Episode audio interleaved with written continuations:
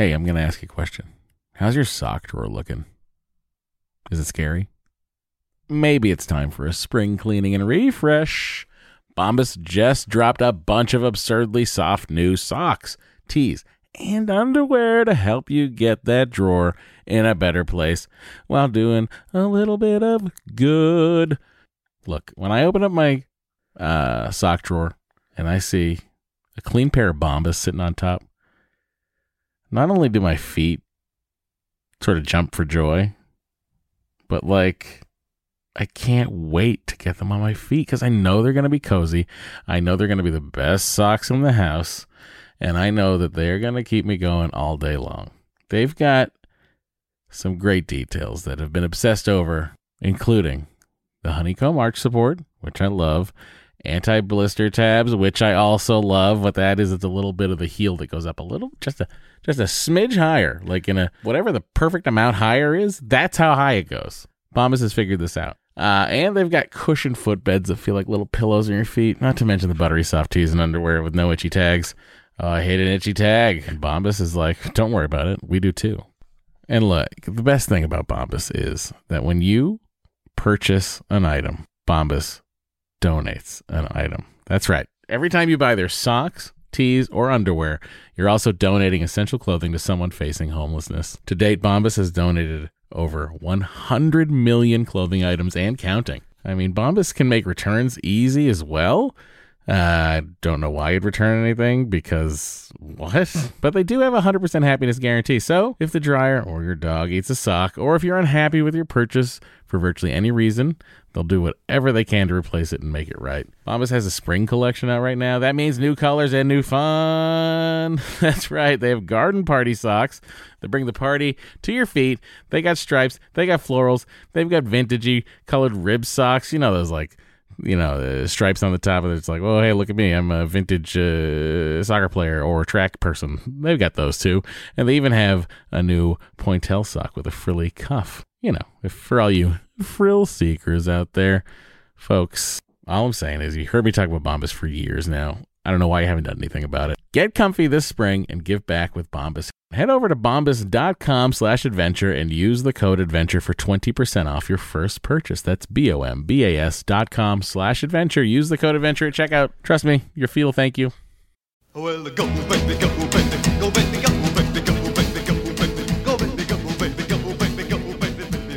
Hey everybody, welcome to Matt and Dory's Excellent Adventure. I'm Matt Mira. my farm's dumb. Oh, that's Dory. I'm Dory Shafrir. My eggs are old. Great. Here we are doing a podcast. Uh, thanks so much for uh, writing and telling us how much you love me, uh, and mostly me. Wait, what? I don't know that any of that happened. I don't read the emails until I see them in front of me at the podcast.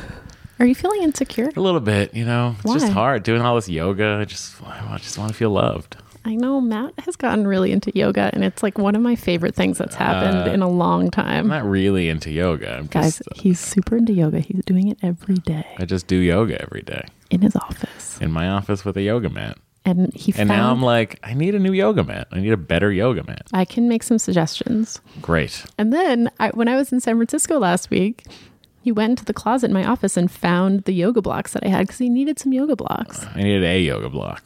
Mm-hmm. You know, when I'm really opening up and stretching that right hip, I, I get it. got to have a block. You know, and I won't need a block if I keep doing it. Right. Yeah, that's how it works. how did Um, you stumble upon this this yoga?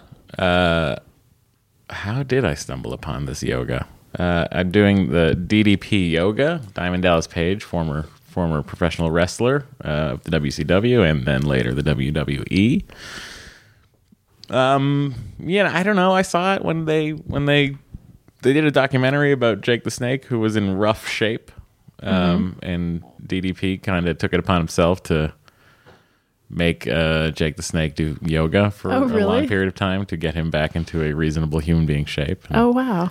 Then he was on Shark Tank pitching this yoga thing, and then I was Did anyone invest? I don't remember. I don't think so. Um, but I, you know, I'm always looking for something that I can do without leaving the house. Right. So and I am particularly out of shape lately, so it felt weird to just go back into lifting weights because Right. like, well, uh, and then Because you you've done that before and gotten injured. yes, so I've decided to do yoga and uh, doing a little bit of running. Mm-hmm. I'm, I'm probably gonna have to go for a run tonight. Mm-hmm. Uh, and that's that. I'm gonna try to run the half marathon in Las Vegas in November. I'm just so pleased about all of this. I'm glad you're pleased, honey. It's really why I do everything. no, it's not. Uh, you ask my therapist. He thinks it's mostly I do all the things because of you. So, Really? yep. What about Bo? Uh, Bo is an extension of you. When Bo's unhappy, Dory's unhappy. That's true. Yep. Hmm. Anyway, thanks for coming out to see Dory in San Francisco. Yeah. I met Mary who did all those uh all that data for us. We love data. That's We- the name of that episode. Yeah. I think it was called They Love Data. No, that wasn't the name. That of was that a different episode. That was a different episode. episode, Yeah. just about how, uh, how much love data, they data. need, which is ridiculous. Yeah, no, Mary came to my Madewell appearance. That's great. It was very nice of her. Did she pick up a uh, boyfriend blouse while she was there? No, but Oh. she did pick up a copy of the book. Oh, that's great. Um, and I have two more appearances coming up Okay. for all of you people in Chicago. Chi Town. I will be at Madewell Oh, this Friday oh my God. from 5 to 7 signing books. 5 p.m. to 7 p.m. Yes. and you're leaving in the morning from here. Yes. This is a very. I'm. I'm just very worried about this situation, Okay. I understand. guys. I hope that she makes it into town. Do you know what it's like to get from the airport in Chicago into Chicago? I'm flying into Midway. Uh huh. I hear there's a train. I don't know. I've been to Chicago twice in my life. What I, time do you land I have no idea. in Chicago? I don't know any. I forget all of the details. Well, I hope that she makes it. So go to Madewell at 5 p.m. on Friday in Chicago. It's the Rush Street location, if that means anything to anyone. I'm sure it means a lot of things to a lot of people who live there. It's Yeah. the Rush Street location. And uh, rush on over there and see if she got there. And then on Sunday, uh, June 11th at 1 p.m., I'm going to be on a panel at the Printers Row. Sunday? Sunday, When do you get back to Los late Angeles? on Sunday. Are we going to have to record like Thursday? We might, Oh, boy. or we could record late on Sunday. I feel like None of that's appealing. I know. So I, I keep Thursday hearing a weird like clicking. I don't. Hmm. You know, Okay. if you don't mention it, no one's attention is drawn to it. All right. Okay. Okay. There is no clicking. All right. Um, anyway, the Printers Row Lit Fest, Sunday at 1 p.m. I'm going to be on a panel. You can just go to, I believe it's printersrow.org and find out all the information. I believe it's free. What are you going to do with your Saturday in Chicago? You know, I was just thinking about that. I was Go like, to a Cubs game. oh, I have a Saturday in Chicago. Well, Saturday, so late, so from like 5 to 7 on Saturday, there's a reception for all the authors that are at the festival. Okay. So I'm going to do that. And then Saturday night, I'm going to hang out with my old college friend Pete and his wife Kim. Kim just happens to be the moderator of my panel the next day. That's uh, an amazing coincidence. She's also a novelist, wonderful writer. Um, she wrote a viral essay for Salon a few years ago about leaving her son in the car while she ran in to run an errand and getting arrested. yeah. Well, we all have lapses in judgment. Um, anyway, they're great. I never get to see them. I went. I don't even like leaving Bo in the car when I go into 7 Eleven. okay. I'm just saying. anyway, one of the two times I've been to Chicago was for their wedding, uh-huh. like 12 years ago. Chicago is a great town. I love it and uh, really enjoy the area around Wrigley. Never been. It's very Boston like. I, I mean, I feel like I Uh, know more, it. but better. Like, I feel like I it's know it from House Hunters. Yes, we all know it from House Hunters. Yeah. So, you know, I'm pretty familiar with it from House Hunters, but The lake effect. haven't actually spent much time there. I then spent a day there when I was reporting uh, my story about uh, night terrors because there was like this renowned sleep expert who lived in Chicago. There's a good uh, theater scene there. I've been to Second City, Yeah, I, I was talking about theater, theater. like Steppenwolf. Yeah, Yeah. like uh, you know, the Theater. Pivens, the Pivens, the Cusacks. Oh, sure. I've heard of them. David Schwimmer usually is directing a play there for some reason. Isn't um Vince Vaughn from there too? Uh, I feel like Vince Vaughn is from the South. Really? Maybe ended up in Chicago for college. Did the breakup take place in Chicago? Yes, it did. Okay, maybe that's what I'm thinking of. Oh, okay. Now I'm googling Vince. All Vaughn. right. We're all Googling Vince Vaughn. Vince, if you're Um, listening, write in Matt and Dory at gmail.com or Dory and Matt at gmail.com. You can also call us, Vince Vaughn, if you'd like to. Uh, 413 Four six one Baby. baby. There we go. Vince Vaughn. Vince Vaughn is from Minneapolis, Oh, why did I think he was from the South? not far from Chicago, but not Chicago. Uh, similar diet. Sure, yeah, Yeah. yeah, similar diet. Love the food in Chicago. There's a Um, there's a Weber Grill restaurant. Really? Yeah, with a giant Weber grill on the outside of it. Huh. So yeah, if if I mean I, I don't know what else I don't know what I should do on on Saturday in Chicago. Sounds like you're doing stuff.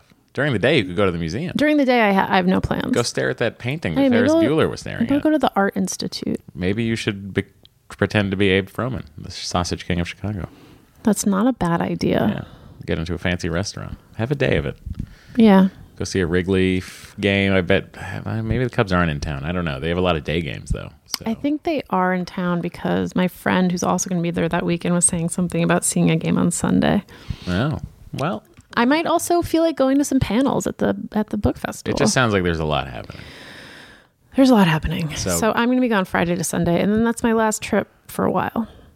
Please uh, go see Dory on her last trip for a while.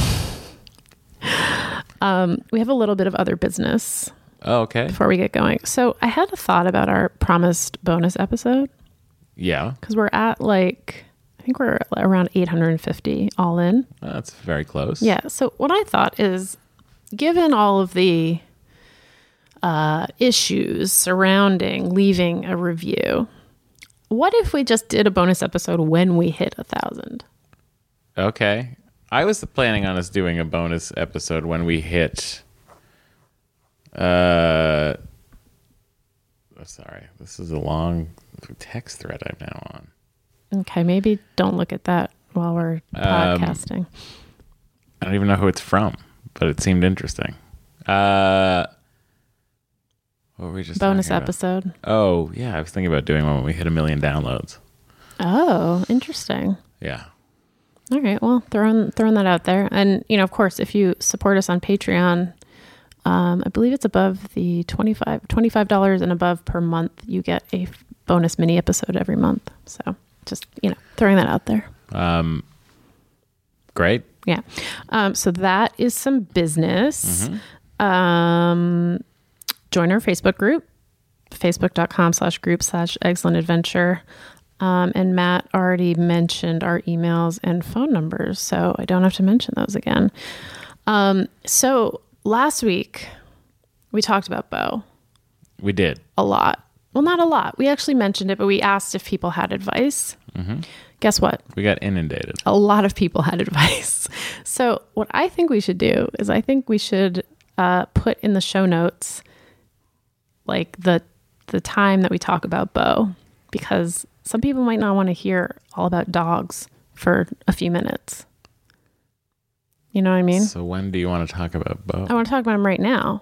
Well, you know, we just I always I try to remember to put in the episode discussion starts at. Yeah. Well, this this week we can just say Bo discussion. Okay, I also think about I think I'm thinking of Star Trek. I don't actually Yeah. think I do that for this podcast. We we I think we keep forgetting to do that for this podcast. I Sorry everybody. Sorry we've ruined your day.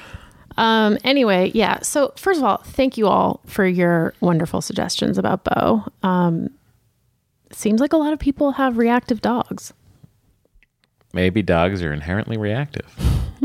except for big dumb golden retrievers. Yes. Which, you know, I like big dumb retrievers. Yeah, sure. Who doesn't? Um, so I selected a, f- a few emails and a couple voicemails Okay. in the In the dog area. In the dog area. Must love dogs area. so if you're not interested in dogs, you can fast forward. Just look at the episode description. Just look at the episode You'll see when description. dog time is over. But if you are interested in dogs, you're about to get a wealth of information.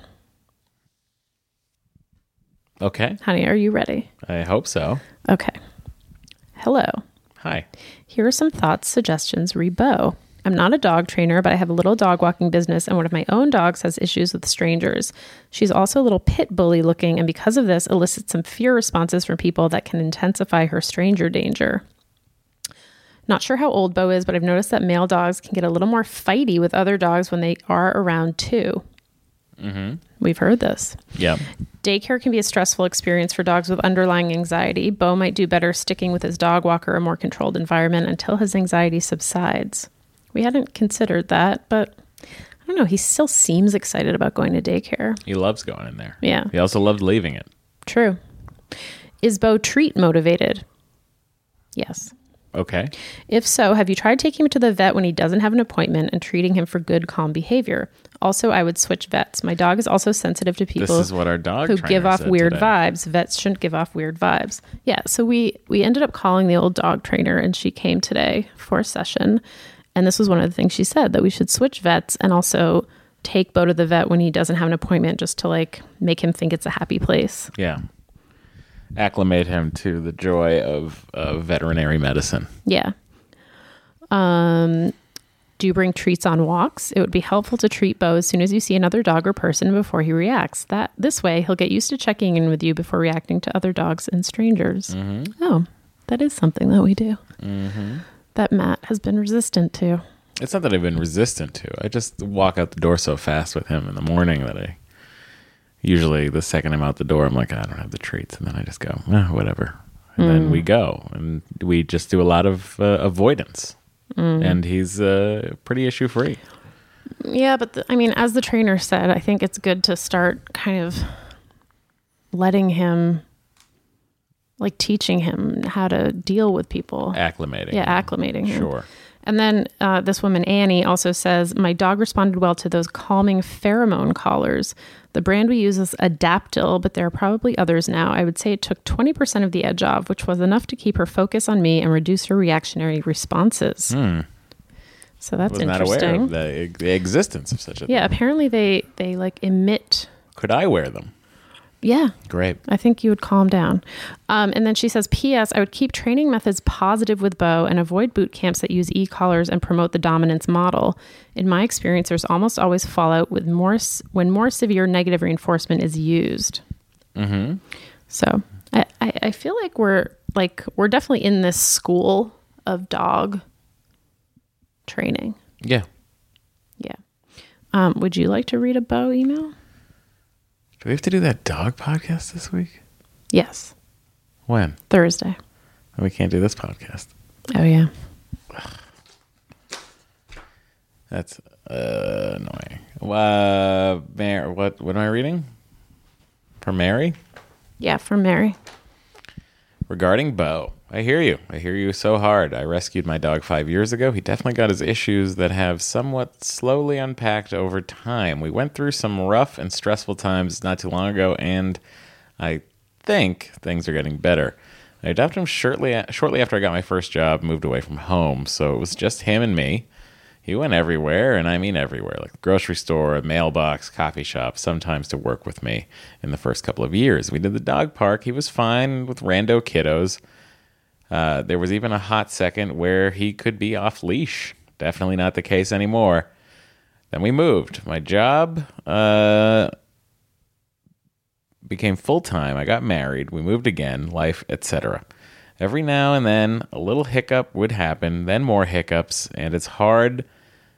Uh, it's hard, but he's not that easy breezy pupperdo all the time. I've actually gotten a lot of peace of mind listening to you describe Bo, specifically as just not a restaurant or guitar shop dog. Howie uh, has done some training, which is helpful. We've done a few manners courses, and of course, the exercise helps. Really, though, for Howie, things are way better since I've just started looking at him for who he is right now and who he used to be. Yes, he used to go on boats. Yes, he used to lay under my table at the coffee shop. Yes, he used to go to the bar with me and let random people pet him. Uh, he used to not snap at young children, but now the stuff stresses. Uh, that stuff stress stresses him. I know him. He trusts me. And sometimes, as hard as it is, since I'm an introvert, I just have to be have to set some hard boundaries. Sometimes people take it personally because usually I have to yell, "No, you cannot introduce your baby to my dog." So as far as your vet situation, I don't have a firm solution, of course. I can tell you that we went through vets. One vet wanted to sedate him to chip his uh, damn toenails. We're very Clip happy. his damn toenails? Yeah, clip would be the actual word there. Uh, we're very happy with our current vet, and we have no issues. I hope you'll find one that Bo trusts, but you're not alone. I'm confident that folks as thoughtful and supportive as you will help Bo work things out. I mean, that was another conclusion that we came to this morning. Like, Bo can get better, but like he's going to have a, a threshold. He's going to have a limit. Yeah. We're going to take him to the limit. take him to the limit. Um, where are your glasses? Uh, I think they're on my desk. Would you like me to get them? If you could, that'd be nice. Okay. This is from an anonymous vet. Hey, I'm a vet from Australia here, responding to your last episode regarding sending Bo away to a training camp. I would absolutely, absolutely say do not send Bo to a training camp, especially if his behavior has an element of anxiety. I say this with the same insistence of, as you telling a guy not to go to the Domin- Dominican Republic for his honeymoon. Why? Using adversary. Uh, Here are your glasses. Oh, thank you. Let me just put these on and make magic happen now that I can read.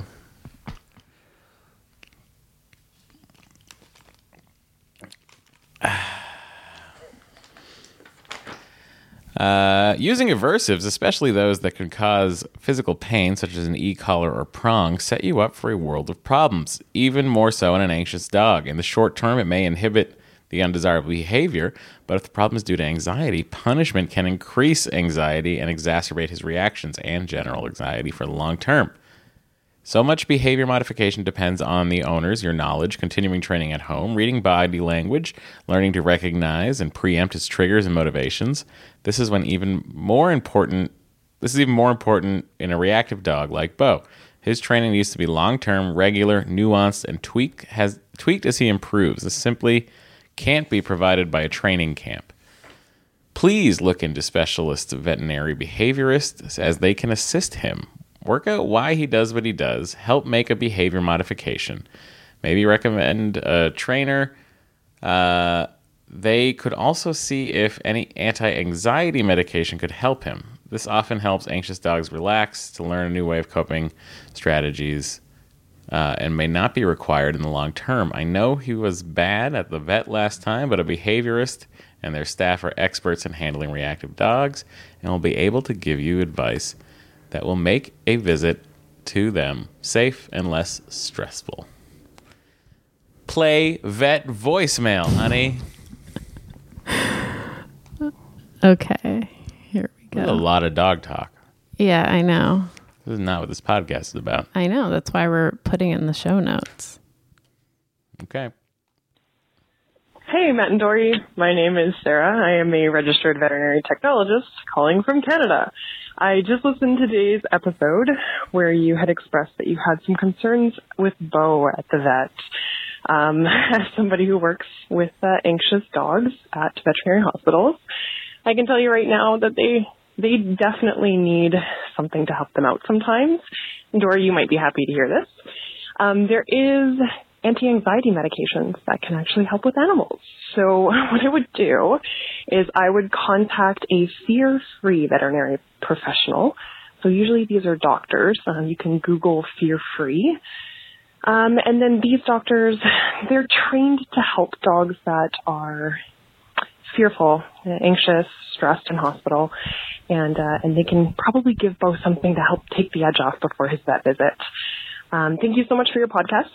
I suffer from endometriosis, and I don't know if I'm going to be a fertile myrtle or not, but fingers crossed. Um, I'm not trying, but I'm happy. Crossover I just want to wish you all the best. Uh, Dory, I really enjoyed your book. And uh, Matt, hopefully I'm being a helpful Canadian. Thanks so much, you guys, and best of luck. Bye. You're doing your country's reputation proud. Um, so I did look up fear free vets and I found one near us. So I think we're going to take him there from now on. We're going to go to the uh, fear free vet. That sounds like a great time. Yeah. Um, all right. This is from Kristen, Dan, and Starbuck, who's the dog. Um, Kristen writes First, a lot of dog aggressive behavior, qu- she put aggressive in quotes, is rooted in fear. I highly recommend digging into this website, fearfuldogs.com. Debbie Jacobs is an amazing trainer and runs the Fearful Dogs group on Facebook. It's public, so you can see the posts. Important to know the dog training industry is unregulated. A lot of people claim to be behaviorists or expert trainers, but they do not use the most up to date science based training techniques. You want to look for a science based, force free, positive reinforcement trainer. Some certifications training include CPDT, APDT, Karen Pryor, and others. You're right to be wary of doggy boot camps, e-collars, etc. Many of the boot camps use aversive techniques that can work in the short term, but also harm your dog and make reactivity and aggression worse. While trainers like Cesar Millan have helped promote rescuing and spaying and neutering dogs, he and others do not use science based training, so please be careful. Um, and then we did get a voicemail from someone who we got we got several emails um, from people telling us to be wary of boot camps, um, but we did get a pro boot we got a, we got a couple of pro boot camp messages, and I just wanted to play one in the spirit of uh, objectivity. Fair on both sides. Yeah. Hi, Matt and Dory. This is Kate. I am calling to give you some feedback on a doggy boot camp. We sent our very anxious rescue pup to a two week dog boot camp. We live out in Maryland, so obviously not close to where you guys are, um, but had really great success with it. He came back and was one, much less anxious, two, much better about following commands. Um, three, I would also say that they were able to take care of some of his possessive natures because much like maybe Bo is with you, Dory, our dog, Manny, was very possessive of me. Not so much my husband, but definitely me. Um, and would freak out when other dogs or people would get close to me. And they were able to work through some of that. The really great thing is they did not use an electronic collar. That was one of my rules as well.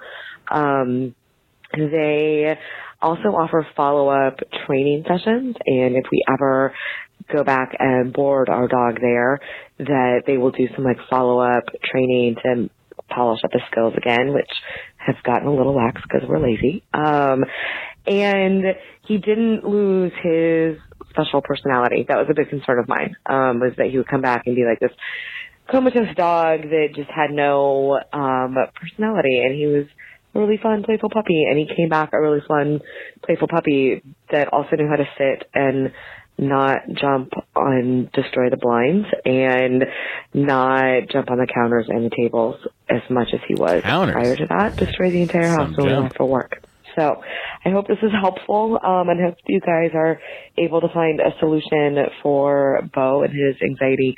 I feel for you. It could also be because he doesn't want a human sibling. At least that's what Manny keeps telling us. So thanks. Bye. One size fits all seemed like a good idea for clothes Nice dress. Uh, it's a it's a t-shirt. until you tried it on. Same goes for your healthcare. That's why United Healthcare offers a variety of flexible, budget friendly coverage for medical, vision, dental, and more. So, whether you're between jobs, coming off a parent's plan, or even missed open enrollment, you can find the plan that fits you best. Find out more about United Healthcare coverage at uh1.com. That's uh1.com. Hey, I'm going to ask you a question. How's your sock drawer looking? Is it scary? Maybe it's time for a spring cleaning and refresh. Bombas just dropped a bunch of absurdly soft new socks, tees, and underwear to help you get that drawer in a better place while doing a little bit of good. Look, when I open up my uh, sock drawer and I see a clean pair of Bombas sitting on top, not only do my feet sort of jump for joy, but like I can't wait to get them on my feet because I know they're going to be cozy. I know they're going to be the best socks in the house. And I know that they're going to keep me going all day long. They've got some great details that have been obsessed over, including the honeycomb arch support, which I love, anti blister tabs, which I also love. What that is, it's a little bit of the heel that goes up a little, just a just a smidge higher, like in a whatever the perfect amount higher is. That's how high it goes. Bombas has figured this out. Uh, and they've got cushioned footbeds that feel like little pillows on your feet. Not to mention the buttery soft tees and underwear with no itchy tags. Oh, I hate an itchy tag. And Bombas is like, don't worry about it. We do too. And look, the best thing about Bombas is that when you purchase an item, Bombas donates an item. That's right. Every time you buy their socks, tees, or underwear, you're also donating essential clothing to someone facing homelessness. To date, Bombas has donated over 100 million clothing items and counting. I mean, Bombas can make returns easy as well. Uh, I don't know why you'd return anything because what? But they do have a 100% happiness guarantee. So if the dryer or your dog eats a sock, or if you're unhappy with your purchase for virtually any reason, they'll do whatever they can to replace it and make it right. Bombas has a spring collection out right now. That means new colors and new fun. That's right. They have garden party socks that bring the party to your feet. They got stripes, they got florals, they've got vintagey colored rib socks. You know, those like you know, uh, stripes on the top of it. It's like, oh hey, look at me. I'm a vintage uh, soccer player or track person. They've got those too. And they even have a new pointel sock with a frilly cuff. You know, for all you frill seekers out there, folks, all I'm saying is you heard me talk about Bombas for years now. I don't know why you haven't done anything about it. Get comfy this spring and give back with Bombas. Head over to bombas.com slash adventure and use the code adventure for 20% off your first purchase. That's B-O-M-B-A-S dot com slash adventure. Use the code adventure at checkout. Trust me, your feel thank you. So, There you go. So there's that. Uh, I believe there's one more dog email. There sure is. It's from Ryan. We have a tiny Jug Gertrude, which is a Pug Jack Russell mix, uh, who is excited to see anything that moves and will bark and growl constantly until they get to lick their faces. Completely harmless, yet often put in timeout at doggy daycare. Our other dog, Tinsel, was a rescue who came from Louisiana. We're in Rhode Island and adopted her at a local shelter group slash rescue. It is incredibly shy, skittish, and anxious. We've slowly rehabilitated her over time by direct with the direction of my wife, who is a former dog trainer and dog groomer. By regularly introducing new people to Tinsel with lots of treats on neutral ground, uh, going on woodland hikes with her pack, our close friends uh, with their own dogs, uh, and routinely exposing Tinsel to her biggest stressors slash fears while instructing her to do a job or focusing her on another task, she came out of her shell a bit. One of the largest factors in her improvement was actually Gertrude. As she's confident and socially healthy dog and the alpha, she definitely helped lead Tinsel in the right direction. If you're thinking of adopting another dog, uh, if you think rather adopting another dog is an option to give Bo some buddy system training, or even friending another human being with a confident dog and going on hikes and walks, try to make sure that the dog is a female. Canines are maternal packs, and typically the eldest female is the natural alpha. A strong, confident female dog of any age should help Bo in his most anxious states. Uh, it's always a working issue, though, so don't give up. Tinsel is still paces around the apartment whenever I pick up my guitar, Fender American Strat, single single humbucker with a Seymour Duncan blues rail, uh, duckbucker, and a 59 patent applied for pickup. That's a Gibson pickup, guys. Uh, locking tuners, ball bearing, LSR rolling nut system, and the trem rested hard to the body with four high tension springs. I keep all the springs in, bro. Whoa. That'll stay in tune better. he really went to town on that He really did. guitar stuff. Uh, I like a blues rail. I've never played a duck bucker. How is that, my friend? Let me know. Locking tuners. How much of this stuff did you add? I assume the locking tuners and the nut. And I'm guessing the pickups as well. Single, single humbucker. Was it a single, single humbucker when you got it? Email me. Let me know. This is a. Um, all right. Well, that concludes the Bo portion of the podcast. 28 minutes in. We're Thank getting you. to IVF. Thank you all for writing in. Um, before we get to the email, though, I want to mention an article that um, was going around on social media this week and uh, came up in the Facebook group a couple times um, about kind of an investigation into IVF. Um, and it talked mostly about this one doctor in the valley who This valley? Yes, they put uh, three of the wrong embryos into a woman, and then he did a D&C supposedly without telling her that that's what he was doing.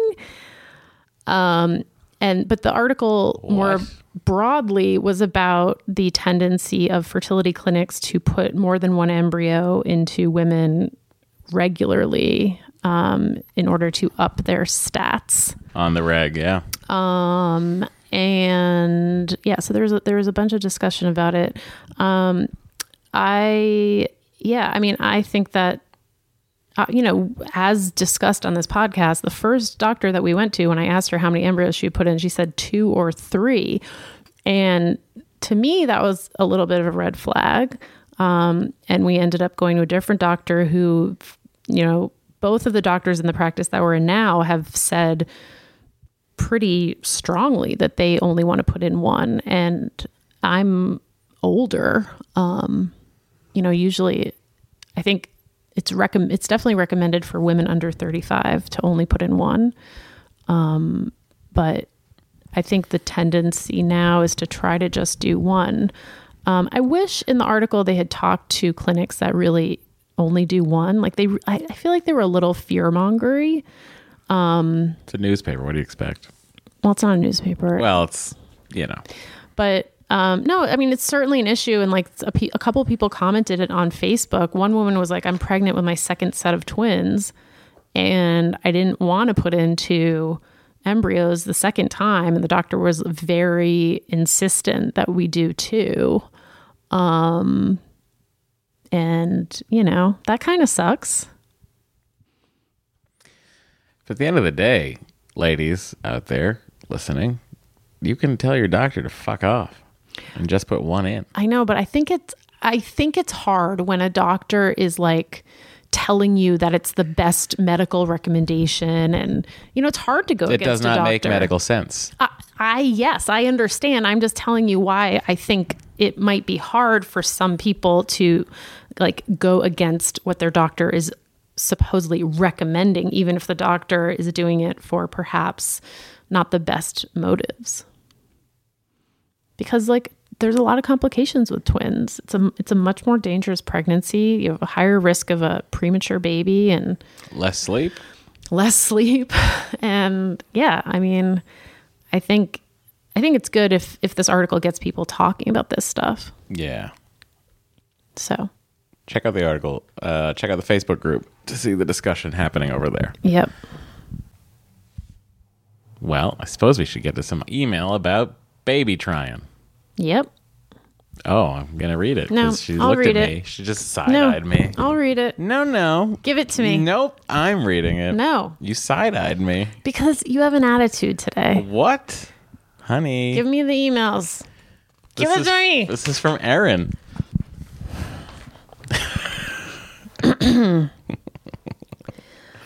i'm at a crossroads here oh me too What do you want to do? Hmm. And wondering what you or your listeners might have to say about my situation.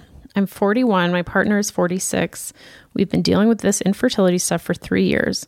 There's nothing wrong with us per se, but my eggs are few and it seems like they are all old and rotten. I got pregnant naturally after nine months of trying, then miscarried. Went down the medical route and became pregnant again a year later from an IUI, then miscarried again.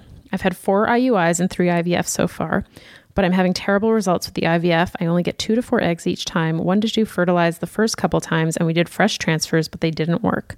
I was crushed the last time when none of the eggs fertilized. My doctor has been very aggressive, and each time he adjusts the protocol in hopes I will respond better. It feels like insanity to keep going down this path with these terrible results. For the first time, I'm realizing that this may that this really may not be in the cards for me and that I might need to let it go. Not exactly the same as giving up in my book. I've evaluated other options, including the clinics that you pay a flat rate for unlimited IVF and possibly your money back if you don't get pregnant, and also the egg donor route.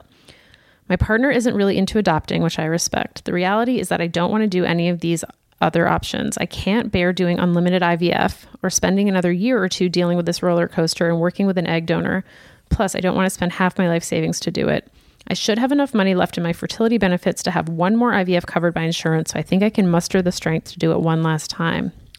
I just started going to a therapist and shared my struggle. I told her I was really leaning towards one more IVF than letting it go, still trying naturally and just leaving it up to the universe. I've been doing a lot of journaling, visualizing, meditating, etc. I'm trying to get to a point where I can be at peace with whatever the outcome may be, which is tough because I'm completely attached to the idea that I would be a mother. I'm trying to think of the positives of a life without children because I really do love my life, with the exception of the infertility BS. The therapist said that she thinks I need to take agency over the decision of whether I want to be a mother or not because she fears if I leave it to the universe, I might be drifting in this murkiness until I hit menopause and then will be disappointed. I felt like saying, Bitch, I made the decision already. I want to be a mother, but can't control the outcome. She said some women, women in your position just agree that they won't be moms and get on the pill and feel a lot better. This infuriated me. Just because I may not want to keep going through IVF hell doesn't mean I want to get on the pill or don't want to or don't want to be a mom. Oh, what happened here? Oh, okay. So I just want to know what you think of all this. Everyone says the moment that you let go is the moment it will happen. Who the hell knows? Any words of wisdom for me? Sounds like she's made up her mind without knowing she made up her mind. What do you think she's made up her mind to do? One more round of IVF. Right, but then what? I think if she's made up her mind to do one more round of IVF, then she has to realize that that might be it Right. for her. I think maybe she should find a new therapist. You can't keep finding new medical professionals until they do what you want. Yeah, but However, this is the a first second opinion is always yeah, enjoyable. it- it's not like she's gone to she didn't say I've gone to 10 therapists and they all sucked. She she just started seeing a therapist. Um, you're also 41. That's not Yeah. that old. It's not that old, but it you know, the the odds of using your own eggs for a pregnancy at 41 are not amazing. Yeah. Um, I know your partner said he doesn't want to do adoption, but I mean, would he be maybe open to embryo adoption? Uh, that's that's uh certainly a path. I mean, egg donor is not as expensive as adoption. It's more expensive than embryo adoption. Yes, but at least they'd have. If I, I feel like this husband's hung up on something with the adoption thing, Mm. and I feel like it might be that he can't love something that is not from his DNA. Mm. So, if you do egg donor, I see what you're saying. you get a little Um, spot of that dude in there. I, you know, I guess I would just say you have to weigh the wanting to be a mother at all costs versus probably, honestly, at this point, probably not being able to do it with your eggs unless this last round of IVF works. Uh, there is also the possibility if you've been going to the same doctor for all of these rounds. Yeah, of maybe a IVF and different IUI, IVF perhaps an doctor. IVF, a different IVF doctor, um, might give you an entirely different treatment. Yep. and those results, whatever they may be from that round, might be promising. Yep. and and give you the will to continue Yep. down that path. Um, but at the end of the day, it's your body, and, and if you don't want to keep doing it, then Yeah. don't. It's so hard on all of us. but yeah, have you thought about adopting a dog? keep us posted. Uh, I'm sure also we have listeners who've been in similar situations or are in similar situations who will hopefully write in so that we can help her. Yeah, this also this feels like a really good question for the Facebook group. Mm-hmm. So I would suggest also maybe heading over there. Um, all right, this is from Kimmy and James. And they say, I just wanted to thank you for this podcast. I heard about it on a Smodcast that Matt was a guest on. My husband and I just finished our first round of IVF. We've been married since 2008 and have been trying for a baby the last five years. We've had two miscarriages and several rounds of IUI. I'm 35 and my husband is 37. This whole time, we were living under the assumption that my husband had lazy sperm, but it appears I may also have dumb eggs. 19 eggs were retrieved, 14 were mature. Out of the 14, seven were fertilized, and two made it to transfer, although the two that we did transfer stopped developing after day three. We did not have any embryos for freezing. With our latest visit with my doctor, he suggested that we may want to consider donor eggs, but we could try another round and see. This is very similar to the mm-hmm. previous email. We are going to try one more time. Donor eggs could be very expensive. He told us that the eggs would likely have to come from the United States and could cost up to $20,000 Canadian. Oh, yeah, these people are Canadian. Yikes. Also, I'm half Japanese, and part of me would like for my baby to be a bit Japanese. Apparently, Japanese eggs are pretty rare. To possibly improve the quality of my eggs, I'm on DHEA and CoQ10. Mm-hmm. Apparently, this is a bit controversial, but could help improve the quality. I've been taking CoQ10. It is worth a try. We absolutely love listening to your podcast as none of our friends are trying for babies or going through IVF. We wish you luck on expanding your family. Matt, I now listen to Phoebe and we'll check out Talk Salad. Doree, I'm enjoying your book very much and we'll review it when finished. Wow.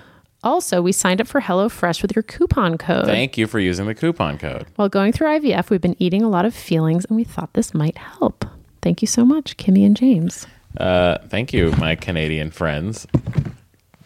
Uh, my wife just got up unannounced to hand me something that looks to be on topic. This It sure episode is. of the podcast is also brought to you. Well, we should talk to her before we jump into this ad. It seems rude to just say, well, since you mentioned HelloFresh. Yeah, that's true. Um, I mean, she wasn't really asking a question. yeah, but she was saying that it might be her eggs and her husband's sperm. Right. and that The- she might need a donor egg, and that there aren't many Japanese. The eggs. Japanese There's a lot of information. Wrinkle is interesting. Yes, uh, it is. It's. I guess you just yeah you want a little bit of your heritage in your baby, regardless of whether or not you're making it. I guess right. Yeah. This is a rough. This is a rough life. This IVF thing. Yeah. It's not easy on anybody. Nope. Well, I hope it works out for you, and I hope you have a quarter Japanese baby. Me too. If you need help finding Japanese eggs, I would not know where to begin to help. Okay. uh, so, yes. you know, this last week, this little recorder recorded five different podcasts. Damn. I know, I know, and it's falling apart. I cracked the screen, broke the headphone jack, Oh dear. It ran out of space on the memory card in the middle of a podcast. Oh no. It's gone through a lot. Oh, poor little guy. Thank you, everybody, for putting up with us. Um.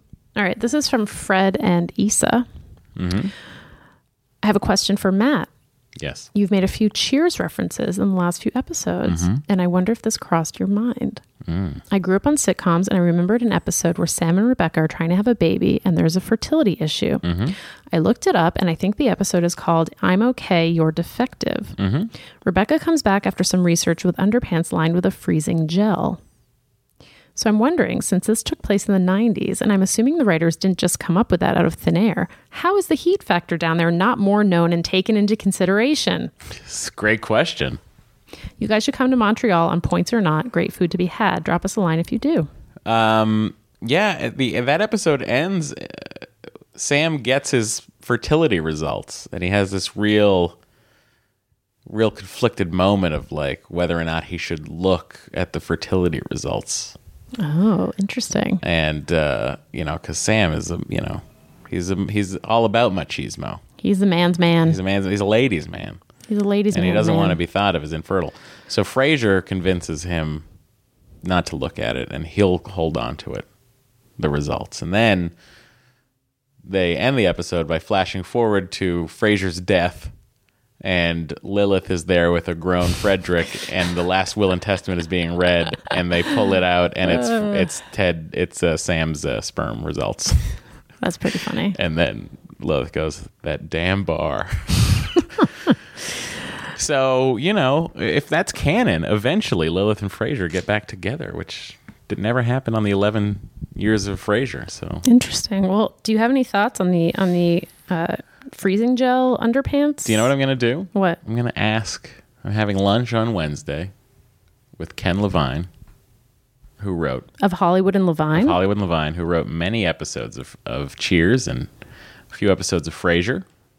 And I'll ask him where that story came from. that is a great idea. and I will report back to you guys Thank you. next week. I appreciate that. Um, all right.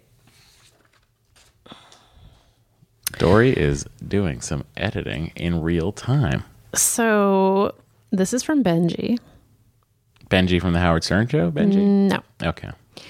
Um, my name is Benji. I discovered your podcast from recon- recommendation by our couples therapist about a month ago. Hashtag marriage goals.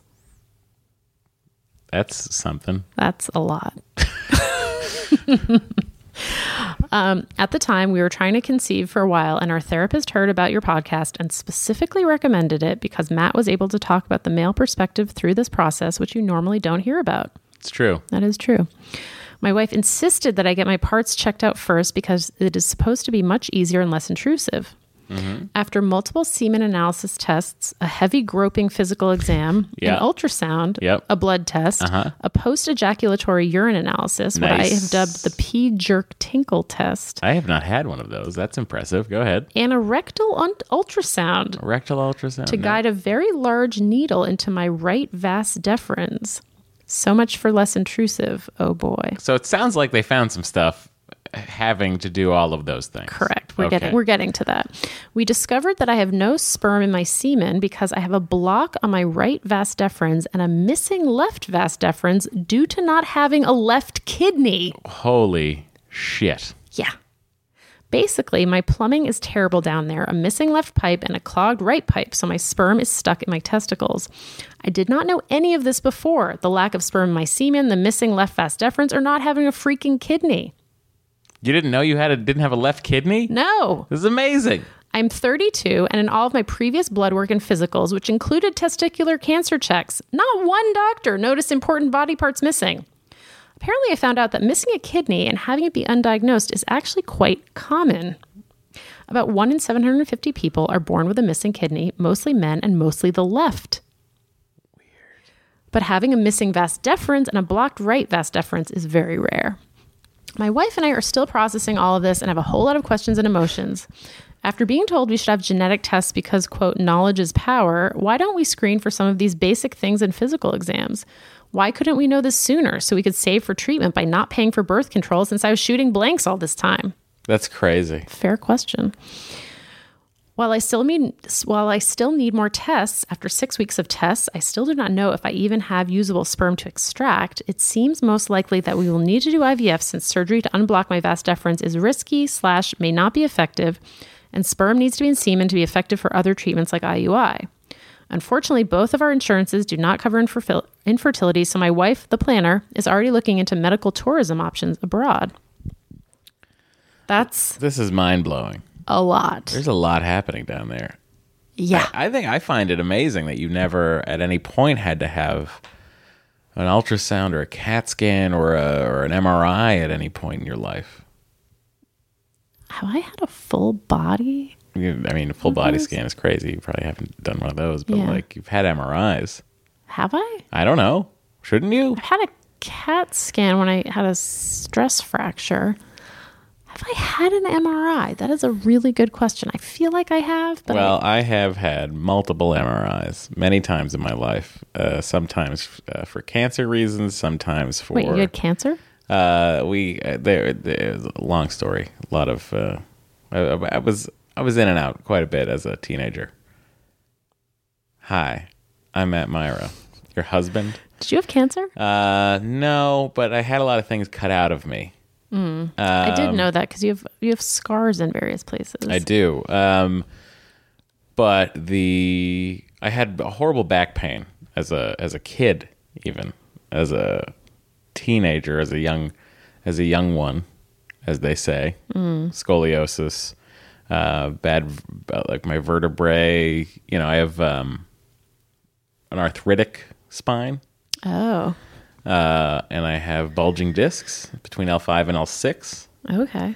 and uh, it was uh, it was kind of bad, and then it got okay, and then it got really bad about six years ago, seven years ago, where it was uh, impossible for me to sit Oh God. uh, without sharp, sharp pain. Uh, I, I could only stand uh, and walk, which is fine. I mean, I could work. I could go to the Genius Bar and work. It was no problem. Yeah. Um. Anyway, long story short, that's I've had a ton of MRI, so I know everything that's inside of me. Yeah. But this is this is a lot. That But like, you ever had like a football injury or something? This I is guess not. crazy. But also, I mean, you can live with one kidney. Obviously, it's more the blocked vas deferens that's like interesting to me. Like, yeah, why would that have come up? But it, but like, But I think if you if the missing a kidney was known to the doctors, oh, then they might have looked into other stuff. then they might have probably been like, "Well, I let's see. let's let's let's get you to right. go in this cup." Quite a story. it's crazy. Um, there's a PS. We are a split household on the chit chat. I love it, but my wife wants you to just talk IVF, even though, as I've pointed out, she loves Instapotting, especially making bone broth, The Crown, Gilmore Girls, The Goldbergs, being the planner in the relationship, and also constantly gets distracted to love on our dog. this is uh, sounding like she just resents how much we're like her. She's gonna hate this episode. Totally. Uh, PPS, Matt, where have you been all my life? Uh, I'm right here, buddy. I've been binging this podcast, but I've never heard of your other podcast before. oh well, Where should I begin? good God. The next conversation, James Bonding, Phoebe, the beginning of Nerdist. Where would you recommend a fan to begin in your podcast universe? Well, you know, my podcast universe actually predates Nerdist by 80 episodes of uh, something called Comedy and Everything Else with Todd Glass and Jimmy Dore. Whoa. Uh, There's a pre-Nerdist podcast, Matt Mira. I've been doing podcasts longer than Chris Hardwick. Um, so, God, I don't know. I mean, if you wanted to, like, I feel like the journey, uh, The Matt Mira journey. Matt Mira journey really begins. I mean, I guess with episode one of Nerdist, but there's so many episodes There's like of Nerdist. 800. Yes, I know. Um, you could learn about me probably quicker with Phoebe, which which is just me and Scott Mosier. The premise of that podcast is that Scott Mosier and I weren't sure if we should be friends. So we tried to figure out on the show if we should be friends or not. Spoiler. It worked out. Um, I've also had people tell me that they that they listened to your episode of You Made It Weird. I try not to recommend that one. I, don't, I honestly don't love that that's out there. It's kind of crazy that it's out there. Yeah, that's about a breakup with a long uh, time girlfriend, and uh, you know, it's you know, it's, it's a different time now. That's true. You know, we're older. She has a baby. I, I just like that's a lot. Don't need to dra- drag that shit. Through. I mean, I would say, if I may, Phoebe is a great suggestion because unless you're like into Star Trek or James Bond, or he didn't mention Talk Salad or Frasier, Yeah. like it's interesting, but maybe not that interesting. Whereas Phoebe is more general. Yes, Phoebe is certainly a, a- nice general place to Yeah. start. And I'm your wife hates this part of the podcast. We're talking about something that is not trying to have a baby. But please keep us posted on what the hell's going on with you. Um, Yeah. Wow. All right. Um, from Irene, here's my situation. I'm 37. My husband is 40. At 28 years old, I was diagnosed with a pituitary tumor. I had most of it removed surgically. As a result of the tumor. I really was thinking this was Irene from Real World Se- Seattle who had Lyme disease and got slapped by that black guy. it's not. Okay. As a result of the tumor, my hormone levels are well below where they need to be. Because of this, I do not get a period. In January, we met with a fertility clinic and was told IVF would be my best option for trying to conceive. I was put on Provera to get me to have a period so that they could do an ultrasound on me. Well, it's now the end of May and no period, even after three rounds of Provera. I did get my period four times in 2014 while trying Clomid. My gyno had me on estra- estradiol and Provera to get my period to come. I did tell the fertility clinic this. I'm now just waiting for the next step on what they want me to do now. It's a bit frustrating just waiting around to see if IVF is even going to happen. And in doing research, I've had a hard time finding others with a similar situation as me. I just really wanted to put this out there to see if there are others out there with infertility caused by a pituitary tumor. I hope it's benign. Um, yeah, it sounds like, I mean, it sounds like that that part is done. It's just the aftermath of it is kind of shitty. So I think she just wants to know if there's others out there with this issue. Are and there if- others out there? And if so, how did you deal with it? It's a great. I love how we like set up our our listeners with other listeners who Well, have gone through similar. I'm going to play voicemail uh, from someone who is talking about not ovulating. do it up. All right. Hey, it's Danny Pellegrino from Everything Iconic. Ready to upgrade your style game without blowing your budget? Check out Quince. They've got all the good stuff shirts and polos, activewear, and fine leather goods, all at 50 to 80% less than other high end brands. And the best part? They're all about safe, ethical, and responsible manufacturing. Get that luxury vibe without the luxury price tag. Hit up quince.com slash upgrade for free shipping and 365 day returns on your next order. That's quince.com slash upgrade. Hi, Doree and, Matt. I have a somewhat interesting predicament. Um, we've done a bunch of testing, my husband and I. His sperm is great. He has super sperm. Uh, my uterus looks good. Uh, I make a lot of follicles. I've got, like, this month I've got 12 on my left and 15 on my right. That's a lot. My problem with infertility is I, for some reason, uh, unknown to everyone, is, is that I do not ovulate every month. Some months I do and some months I don't. So I was just wondering if anyone knew of some natural way to make myself ovulate instead of going straight to drugs. That would be great. If drugs are my only choice, then of course that's what I'll do. But I'm hoping that there's a natural way to make all these follicles release an egg or two. Uh, any advice on that would be great. All right, thanks guys. I mean, lots of lots of non-ovulating happening. We're just sending smoke signals out to other people. exactly. That's what I love about this podcast. If you're not ovulating and you know how to make yourself ovulate, my guess is it has something to do with bone broth. Everything seems to. Um, and acupuncture. Yeah. Yeah, You're still going to acupuncture, even I though am. you're not going through IVF. yeah. Mm-hmm. I go once a week. Yeah. What is what's that all about? You know, I think it. I do think it relaxes me. Mm-hmm. Um, Have you tried yoga? It's very relaxing.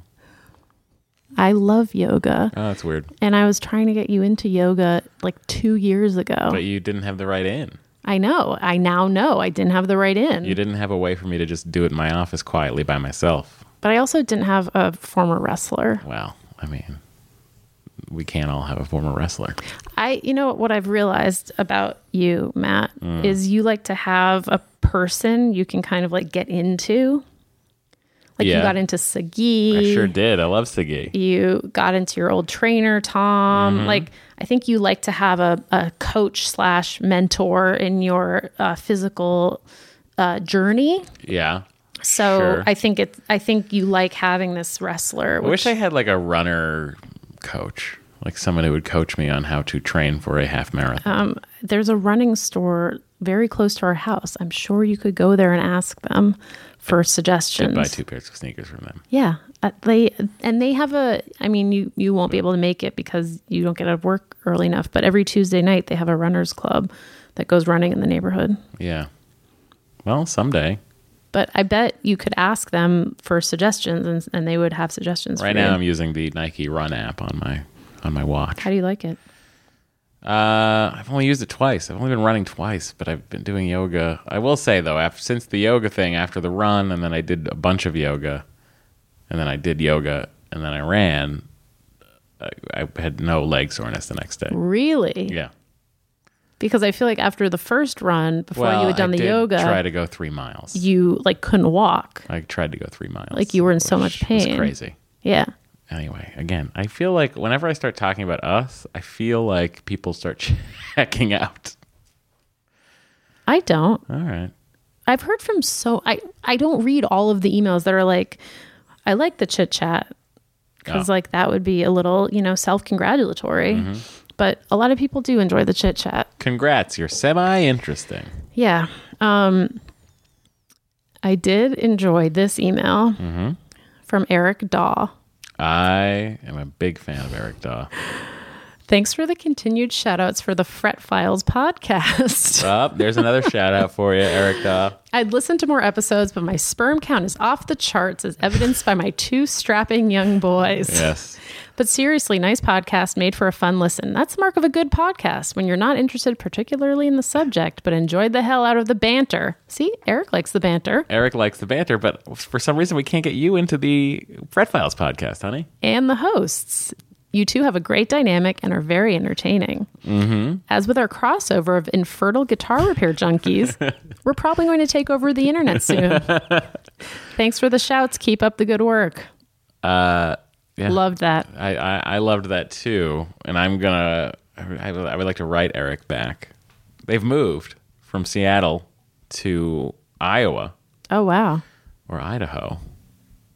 One of the two. Hmm. They're not very similar, but No. um, and he's going to be able to be building guitars again on a regular basis. So Oh, boy. I, see think- where this is going.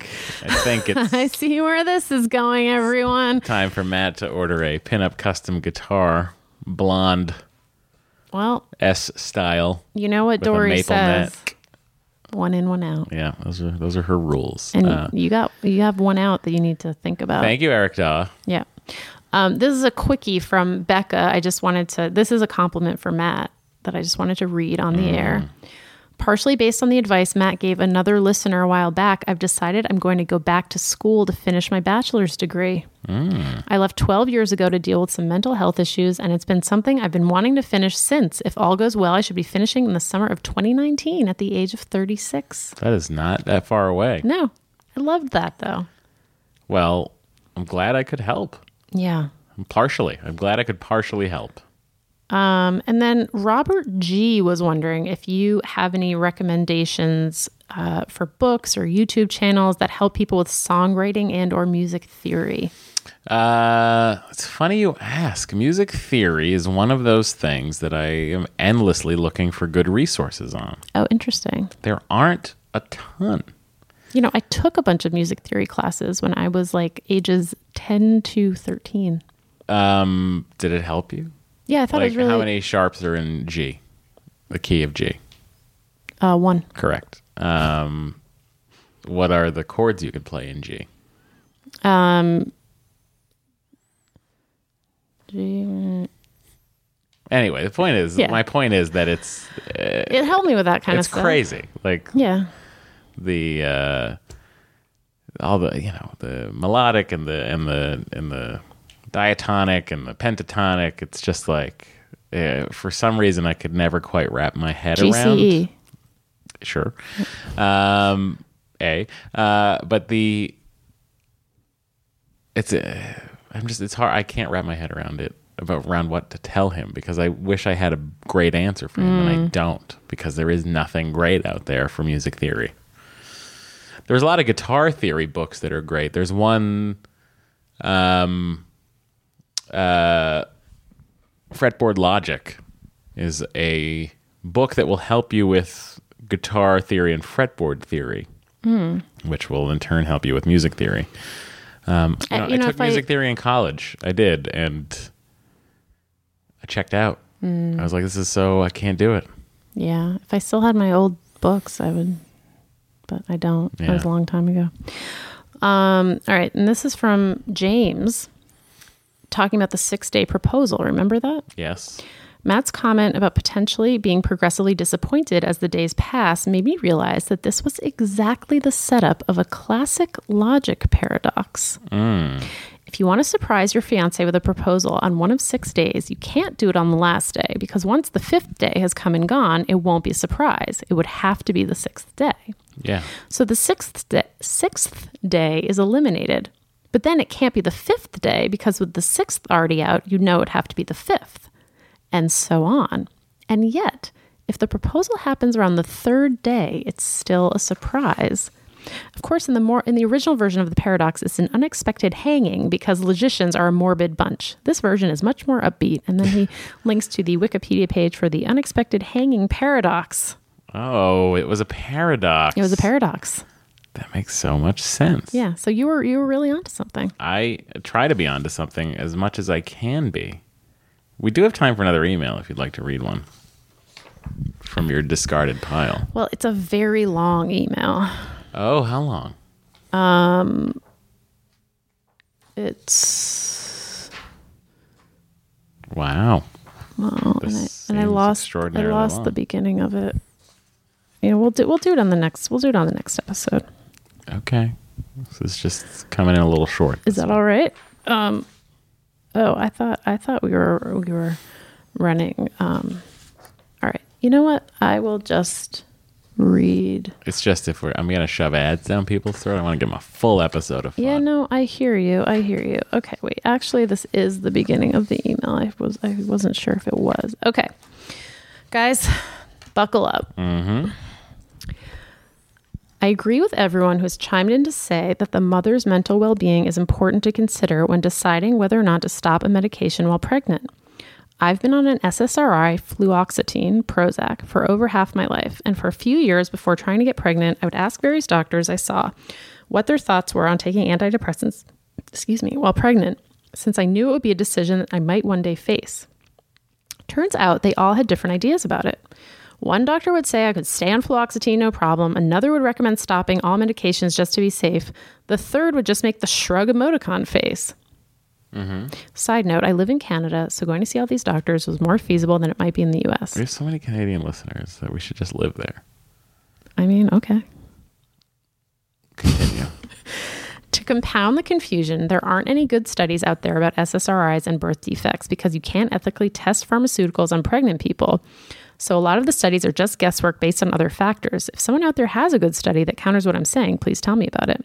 So after talking to doctors and reading what research was out there, I figured I just had to make the call on my own and I decided to stop taking the fluoxetine. And I wish I had stayed on it. Hmm. Interesting. I stopped the medication about six months before pulling the goalie, and those months leading up to the time I got pregnant were some of the most depressed and anxiety ridden months of my life. That's awful. My body was trying to learn how to be a body not on fluoxetine for the first time in years, and I also had a lot of stuff going on at work and with wedding planning that really stressed me out. Yeah, going off antidepressants while planning a wedding is a terrible idea, but that's to- another topic for another podcast. I was a mess, and while I was seeing a therapist and getting acupuncture and doing meditation, it was really hard to manage everything. Weirdly, though, once I did get pregnant, after the first few months, my depression subsided and I actually felt better mentally while pregnant than I had in a long time. I've heard of this happening with some people where the pregnancy hormones impact their mental health in either direction, and I was fortunate to experience an upswing. However, I knew that this wasn't going to be permanent and that once the baby was born, I would be at risk for postpartum depression given my history. So I went back on fluoxetine a few months after the birth, and it felt pretty good ever since. Having been through all of this, I now know that if we try to have another child, I will stay on the fluoxetine because the disruption of going off the first time around was too much. My takeaway from this experience and my advice to those trying to decide whether or not to go off antidepressants while pregnant is to consider the evidence you have at hand, doctors, studies even if they aren't great, etc., and make the call on your own based on your own instincts and risk assessment. Mm. No one doctor or study will give you a perfect answer. This attitude is inspired in part by a book called Expecting Better by Emily Oster, which considers all kinds of decisions pregnant people face staying on or going off meds, eating sushi or soft cheese or deli meats, having the occasional beer or glass of wine, and presents the available data so readers can make their own judgment calls instead of trying to follow hard and fast rules that don't exist. It's good advice. I thought it was very good advice. I, you know, if you get pregnant, I'll stop taking antidepressants.